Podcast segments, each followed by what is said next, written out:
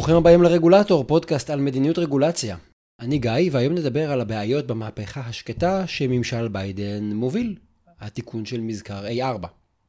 אז בפרק הקודם, משבוע שעבר, הצגתי לכם את השינויים המרכזיים שממשל ביידן מקדם בכללים שלפיהם רגולטורים צריכים לגבש שינויי רגולציה ולנתח את ההשפעות הרגול... הצפויות של טיוטה של רגולציה. ביידן מציע לשנות את מזכר A4, זה מסמך מקצועי שמשמש כמעין מערכת ההפעלה לתהליכי הגיבוש רגולציה וניתוח ההשפעות שלה. התיקונים שממשל ביידן מציע מהווים את השינוי הדרמטי ביותר במדיניות הרגולציה בארצות הברית בשלושים השנים האחרונות. זה בעצם מאז צו נשיאותי שהנשיא קלינטון פרסם בשנת 1993. אז אחרי שקיבלנו תמונה כללית של ההצעות לשינויים בפרק שעבר, היום נתעמק בשלושה שינויים מרכזיים שאני רואה לרוחב המהלך הזה, וגם בכשלים שכרוכים בהם לדעתי.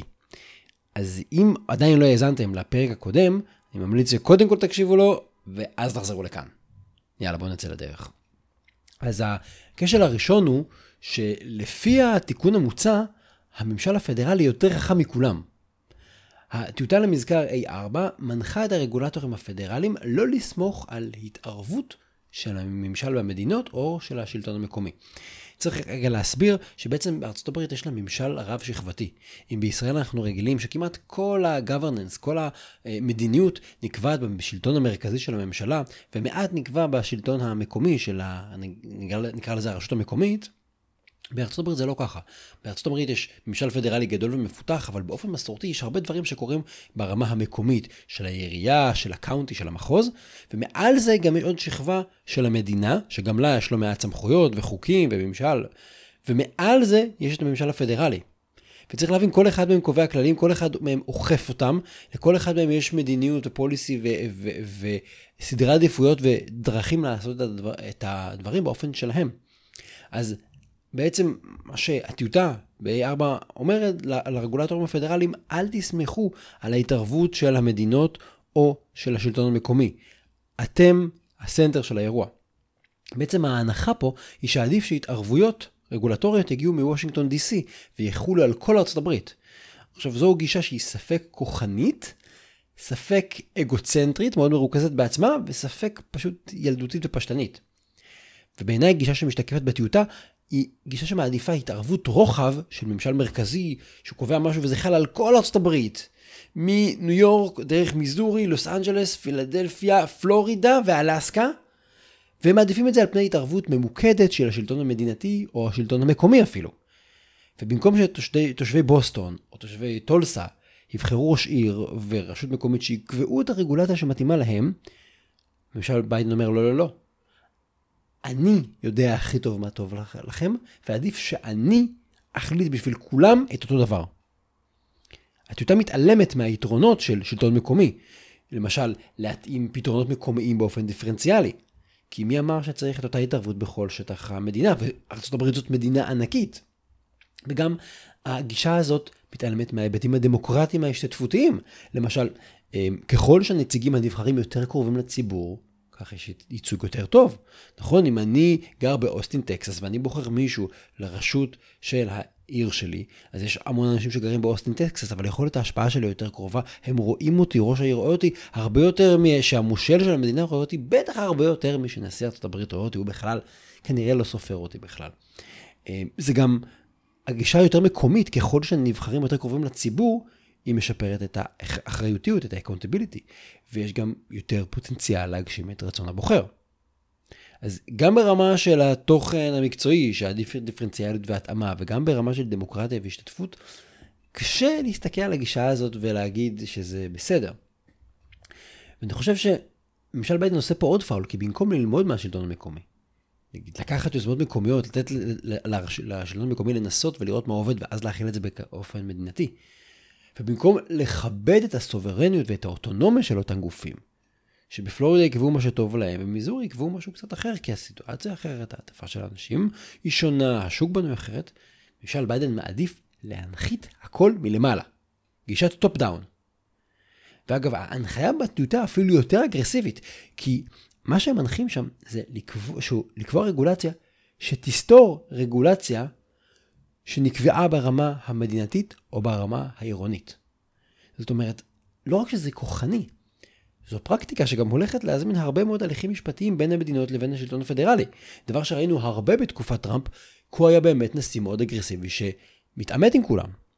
אז ממשל ביידן בעצם הולך בדרך הזאת וקובע כלל למערכת ההפעלה של רגולטורים, תלכו איתם ראש בראש. לדעתי, תפיסת העולם הזו, שהממשל הפדרלי יודע יותר טוב מכולם, ועדיף שהוא יקבע את הרגולציה במקום שכבות אחרות של הממשל, עלולה להתברר כשגויה גם מקצועית, גם דמוקרטית וגם משיקולים פרגמטיים. הכשל השני קצת קשור לזה. הכשל השני הוא שלפי הטיוטה, גם לא כל כך ברור שאפשר לסמוך על הציבור. בתיקון למזכר A4, ממשל ביידן נשען מאוד מאוד חזק על כלכלה התנהגותית, שבטח שמעתם עליו, זה תחום שהתפתח מאוד ב-20 השנים האחרונות, ועל פניו זה עדכון מתבקש, כי התחום פרח אחרי שמזכר A4 פורסם לראשונה, כן, ב-2003. רק שממשל ביידן הולך צעד אחד קדימה יותר ממה שהייתי מדמיין, זאת אומרת, הוא לא אומר זה כלי בארגז הכלים שלכם, תחשבו על הטיות, תחשבו על היבטים התנהגותיים, אלא הם קובעים באופן חזק שבחירה לא מוצלחת של הציבור בגלל הטיות, בגלל biases, יכולה להיות הצדקה לרגולציה. עכשיו, באמירה מאוד מאוד חזקה כזו, יש משהו גם מאוד שיפוטי כלפי הבחירות של הציבור, כלפי האוטונומיה של אנשים לקבל החלטות בחיים שלהם. שימו לב, ההצדקה פה היא לא יצירת סיכון למישהו אחר, או התנהגות שגורמת לפגיעה בזולת, בלי להבין את ההשפעות או בלי להפנים את ההשפעות. האמירה זה שאנשים מקבלים החלטות לא טובות בגלל שיש להם הטיות. ואנחנו נבוא ונתקן לכם את ההטיות, כי חבר'ה, אתם מוטים. ויוצא שלפי הטיוטה, אזרחים לפעמים סובלים מכשלים ולא מקבלים החלטות אופטימליות, ולכן צריך רגולציה. וזו גישה שהיא כבר גולשת לסוג של פטרנליזם שלא סומך על הפרט. והגישה הזו עלולה לדרוס את האוטונומיה של הפרט ולעצב את החיים שלו גם אם הוא לא מזיק למישהו אחר או לא מסכן מישהו אחר, פשוט כי הוא בוחר לעשות בחירות שהן לא נכונות בעיני הממשל. ובכך ממשל ביידן קצת מתנתק מהעקרונות שנקבעו לפני 30 שנה על ידי ממשל קלינטון, שדיבר על אה, רגולציה מינימלית רק איפה שצריך אותה ושצריך לבסס שיש נזק או סיכון או כשל שוק. אה, הוא הולך פה כמה צעדים הרבה מעבר. עכשיו חשוב לי להבהיר, כשממשלות קובעות רגולציה הן בהגדרה יוצרות כללים מחייבים, ולכן בהגדרה הן פוגעות בחירות ובאוטונומיה של הפרט. כן, זה, זה, זה די נורמלי. אבל הן עושות את זה כדי לנהל סיכונים משמעותיים לחברה.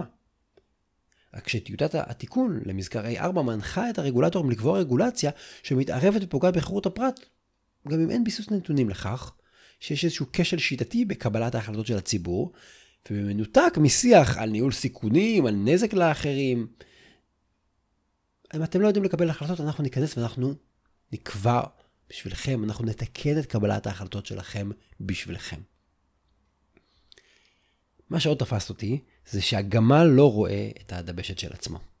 הטיוטה מעלה על נס את הצורך להתערב בגלל הטיות וכשלים קוגנטיביים של הציבור, אבל הטיוטה מתעלמת מכך שהרגולטורים עצמם הם בני אדם שסובלים מהטיות, מכשלים, מבעיות של תמריצים, או סתם מחוסר במידע.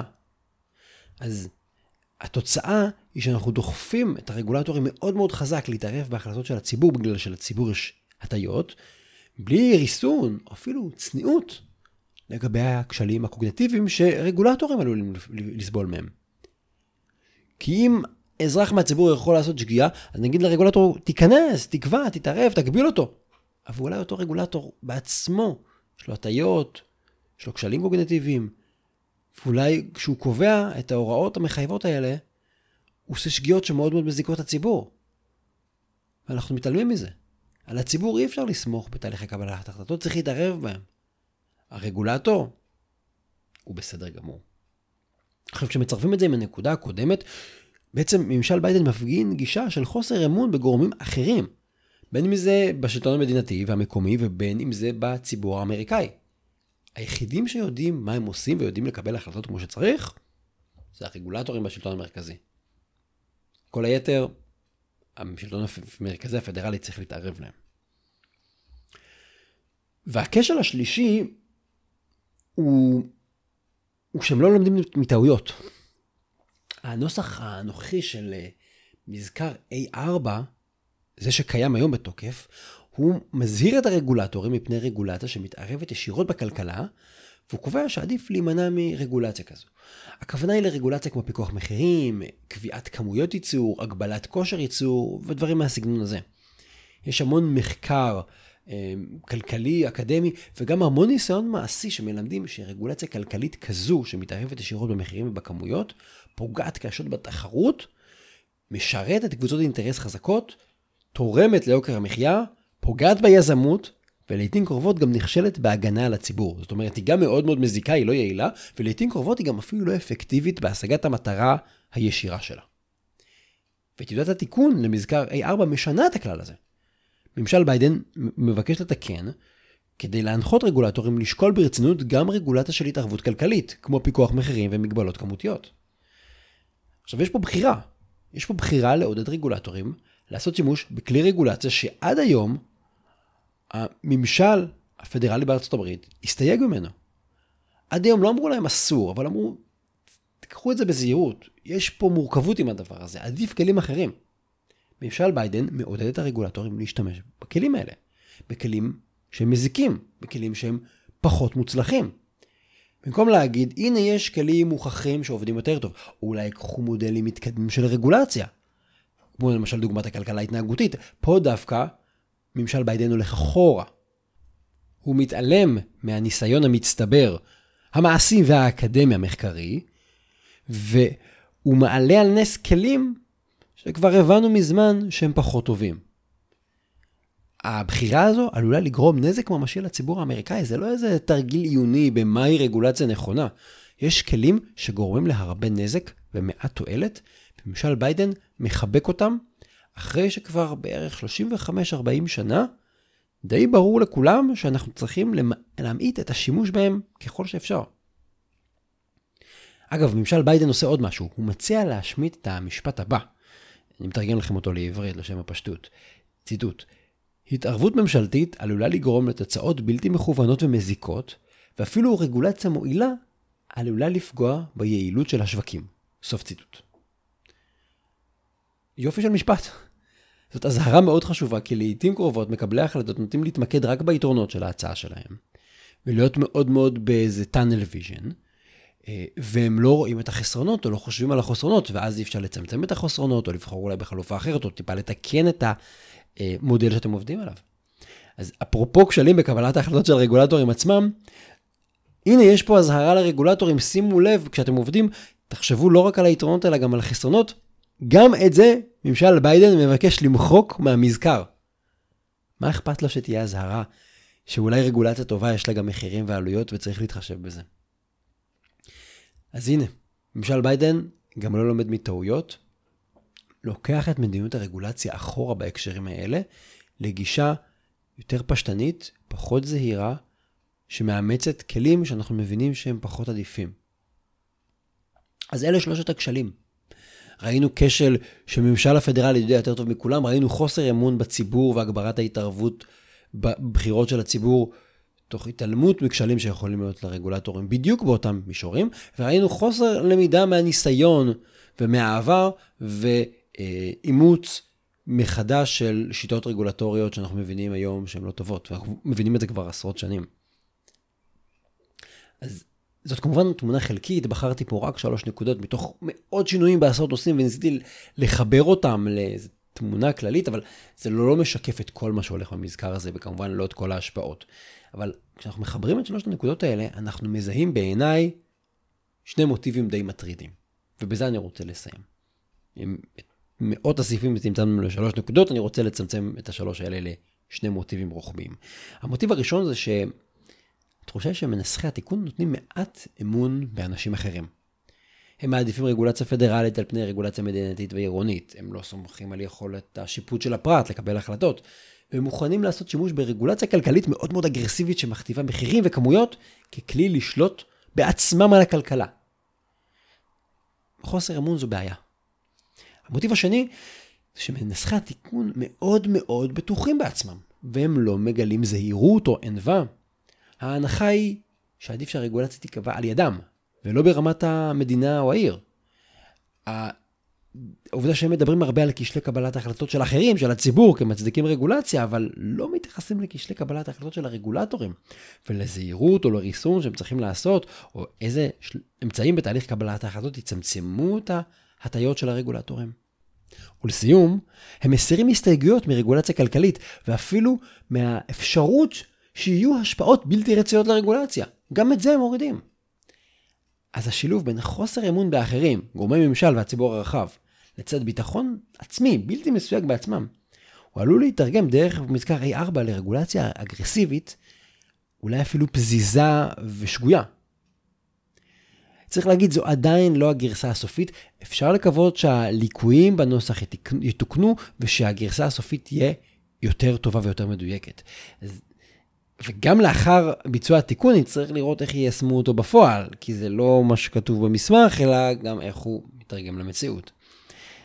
אבל אה, היה חשוב לי להראות את חוט השני שעובר בין כל התיקון הזה, דרך שלושת הנושאים, ומסמן כיוון שעלול להתברר כבעייתי מאוד בפרקטיקה. זהו. עד כאן, תודה רבה שהאזנתם לפרק הזה של הרגולטור, אני גיא מור. אתם מוזמנים לעקוב אחריי ואחרי הפרסומים בפלטפורמות השונות. מוזמנים כמובן להיכנס לאתר regulator.online, יש שם את כל הפרקים, לינקים למקורות ולעוד פוסטים בנושא הזה ובנושאים קשורים. התכנים משקפים את דעותיי בלבד.